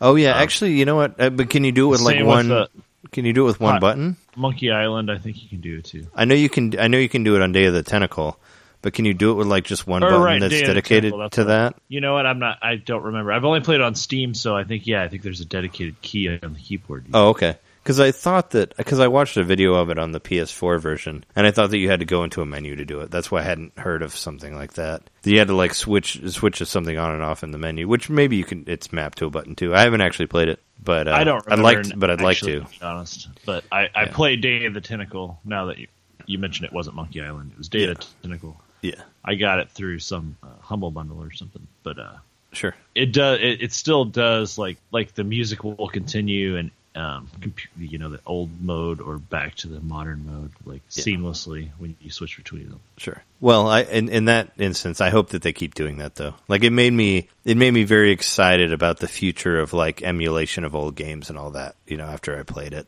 because I hope that that's going to have some sort of like revival now. You know, because Yeah. those are those are my favorite games to play are the older games. If you haven't noticed from what we've talked about in this episode, the, like those are my favorite games to play, and I like playing ones that I haven't played before. You know, like I like last year I got big into the Dragon Quest games I hadn't played, and I like playing the old NES ones. And kind of same with Wonder Boy. It's like, oh, I like this like RPG action type thing for this. I just want to play the other ones. So you know, I'm hoping that we get more of this and, and other stuff. It's definitely cool. You know, especially like obscure stuff like this that I hadn't that I haven't really heard of. I mean, I didn't haven't really played a whole lot of Master System games, so I didn't. You know, well, the only one I played was Wonder Boy One, so it was uh, different for me. But yeah, I'm really excited to see more stuff like this, and hopefully you don't get a. Hopefully you don't get too sidetracked, and you you should definitely play through. It's like I said, it's not very long, so I think that made it I don't think I'll get sidetracked because I finished my main Switch game. Uh, I'll probably go Yeah. back to it, but yeah I, I don't know if I mentioned it yet. But I did beat Zelda yeah a couple of days ago, and I haven't gotten everything. Like I haven't gotten all the memories, and I think you need all the memories to get the best ending. Oh, okay. Are there multiple endings? I haven't I haven't played it since I since I showed it to you at the Midwest Gaming Classic. I've been slacking. I'm two memories short of having all of them, so I need to find those memories. But I haven't done all the dragon stuff, and I definitely haven't gotten all the shrines. So there's still stuff to do, side quests. Like Sure. I, I just like I thought, you know, I think I'm strong enough to go beat Ganon now, and I'd done all the, I got all the divine beasts. So I was like, well, I'm gonna go fight Ganon. So I just like went, and it just happened. It just worked. Have you tried uh have you tried bowling lately? Cuz I heard somewhere online that they did a patch to fix it to where you can't make as much money off the bowling game anymore. Is that I true? was bowling a couple days ago, and it was the same as usual. Oh, so okay. unless they patched it within the last two or three days. yeah, I don't I mean somebody mentioned it online that I saw earlier. And I was like, I hope that's not the case. I mean, I liked uh, racking up the money with that bowling game. I was grinding bowling money, yeah, two or three days ago. Oh, okay. So Yeah. that's the last time I was doing it. Yeah, I don't know. I've been I've been in like retro heaven, so I haven't uh, haven't gone. But I also made it a point to only play retro stuff, just because I bought a bunch of retro stuff at the gaming classic. So that's Oh, why yeah. I didn't play Zelda. It wasn't because I didn't want to play it. I was just trying to focus on the stuff that I got. But yeah, I hope. Uh, yeah, I hope you play uh, Wonder Boy through the end, and you know, let me know what you think of it and all that I will. I'll and it's and it's like a French it's a French company that like did the remake. I was just curious as to like why they were so obsessed with this with this Master System game, but I guess some of the stuff in the I don't want to spoil the ending of it. There's an ending that they added to it that's not really a story thing, but it's cool the way they do like the credits, and I guess maybe that explains like why you know why they did it. But but yeah, it's it's cool. Like they uh, it's nice that they just you know were able to do that. Like was like, yeah, go ahead. I mean, I know they're they're pretty lenient with their stuff now, but I want to see I want to see more of that in other games. It's, it's really cool. I do too. For and sure. I really like the option of seeing both juxtaposed next to each other, Yeah, the classic and the new, because you know the the new wouldn't exist without the classic, but the new is mind boggling in its own way because It looks the, really the, yeah. the the really awesome art and the awesome music and the really like they're probably paying just as much at least attention to detail as the original programmers as far as like the the aesthetic of the game. Oh sure. You know the the new stuff looks really really good. I just uh just my I just really like for my own taste. I like that I'm able to just play it the way it was intended. I like that option. Like you should have you should be able to have that option for like, you know, for these for old, you know, for like Star Star Wars and Star Trek, like stuff that's been Lucas as I refer to it as. Should always have the option to watch the old version. Like uh, Star Trek right now, the original series, like you can't find any of the any of those unless you have the DVDs, the old DVDs that were released or the tapes or anything. If you try to watch it on like online or digitally or buy like any of the Blu-rays now, they're all like redone. You know, it has like all the new CGI stuff and all and all that in there. They should always give you the chance to watch the old stuff. You know, that's how I feel, or play the old stuff. You know, let it let it be its, uh, especially like if it's something that you haven't seen before or something you haven't played before. For me, it was like kind of like experiencing an old game that I hadn't played, and I wanted to play it the way it was, the way it was originally intended. Yeah. You know, so I appreciate the extra the extra stuff, you know, for the veterans of the game. But for me, who hadn't played it, I just wanted to play it straight up eight bit, you know, and I liked and I liked that I had the option, and I switched it back and forth every once in a while, but it was mostly on the eight bit for me. But it looks Yeah, so once I, once so I figured out I could do it on the fly, I, I've stuck mostly to the eight bit. Um, but there were, I think I mentioned earlier when I was speaking just with you that uh, there's a couple of parts where like the background would be really really busy because it doesn't have multiple scrolling levels or whatever. Oh, sure. Um, so it would be easier to switch to the the new art style, and then the whole like screen would kind of clear up, and I could actually see where the platforms were and everything. Yeah. Oh, okay. Yeah, I, I felt like I don't know. I felt like moving around in the eight bit made a little bit more sense to me. I guess like I could tell where my character was better, or I could understand like where Yeah. where the pits were. It, it just it, it controlled a little bit easier for me, I guess. But but st- I mean, they're both great. I mean, yeah, I'm just I'm glad this game exists. But uh, this uh, we should probably uh, put a pin in it soon. I think we're getting we're getting close to our time for last week's episode. Well, maybe not quite, but still getting kind of long in the tooth here. Is there anything else you want to say about uh, Wonder Boy three? No, All right. Well, uh, that has been that has been episode sixty six. We are your hosts. I'm Trey Johnson, I'm Jeremy Mikowski. and uh, you know you can find us on NintendoMainPodcast.com. You can find my silly Twitter pictures from Switch on uh, Nintendo underscore domain or at Nintendo underscore domain on uh, Twitter. And uh, I've been I've been posting. You know, I posted stuff for Wonder Boy, but I'll you know hopefully I've been planning to trying to post for like everything that I play.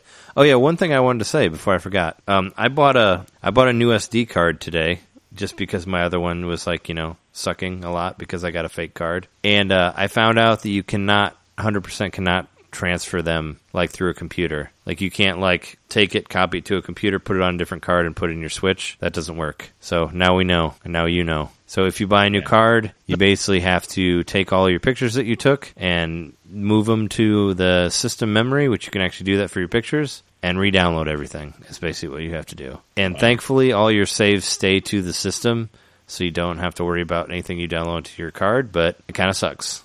So uh, I hope they fix that because anybody who bought like a 60 gig card or like something like that, and they want to get the two gig or the two uh, terabyte ones that come out later, it's they make it pretty difficult. Because like if you basically what happens if you uh, copy your card from like one card to another, it won't recognize it as a card when you put it in the system. So it'll just say like you it, it won't it, it'll just say like I can't read your card. If say restart it and then you do it again and say won't your card. So you have to erase everything and then it'll read it. It's kind of stupid. It's like even the Wii you could transfer card to card like on a like on a computer. So I hope they fix that. Just just letting you know. I, I, I full on tried it and now I know the way it works. Wow. Yeah, sucks. So I should probably just make sure I get a nice big card the first time I use an SD card. Yeah, I bought a full on 128 one, and uh, you know, hopefully that doesn't run out too time too soon. Apparently, my only my other card only had like five gigs on it or something like that. So Wow. yeah, but it wasn't. But then again, it was the cheapest. You know, it was like the, one of the cheaper ones that I found. So I don't. I You took a like it risk was- and it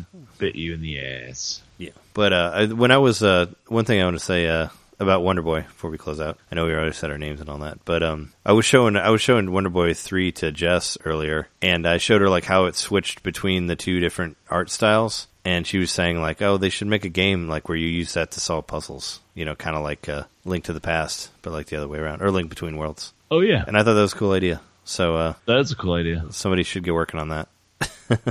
That's a really good idea. Yeah, yeah, it'd be, it'd be neat, you know, if they did it where you could, uh, the like, it's like not actually a remake, but it'll pretend that it's a remake and like do some sort of story about the game being remade, and you have to like live in two different worlds from like you know the the new art style and the old art style. Maybe like each of your characters are different people, like completely different entities, depending on what art style they're in. So it just Yeah. write, see, it just writes itself. Just just let it go. Just keep Or going. if like your sidekick had been like re like it was like the Japanese version versus the US version or something. oh yeah. The remake. Well, I guess they sort of did that with Sonic Generations, but I never played that game, so I don't know. The one where it's supposed to be like the old Sonic versus the new Sonic. They Oh, kinda, right. They kind of did that, but but yeah, this, this is a cool idea. But uh, yeah, uh, you know, thanks for listening to the show. Uh, down download us on iTunes or wherever else you get your podcasts at. Leave us a leave us a review if you like the show. It could help people see it or whatever, so we can get more get more uh, attention and all that. And you can email us at Nintendo Main Podcast at gmail.com. And uh, you know, uh, until next week, uh, play Wonder Boy three. It's good. Support that stuff. Buy that game. Buy that game. We'll see you later. See ya.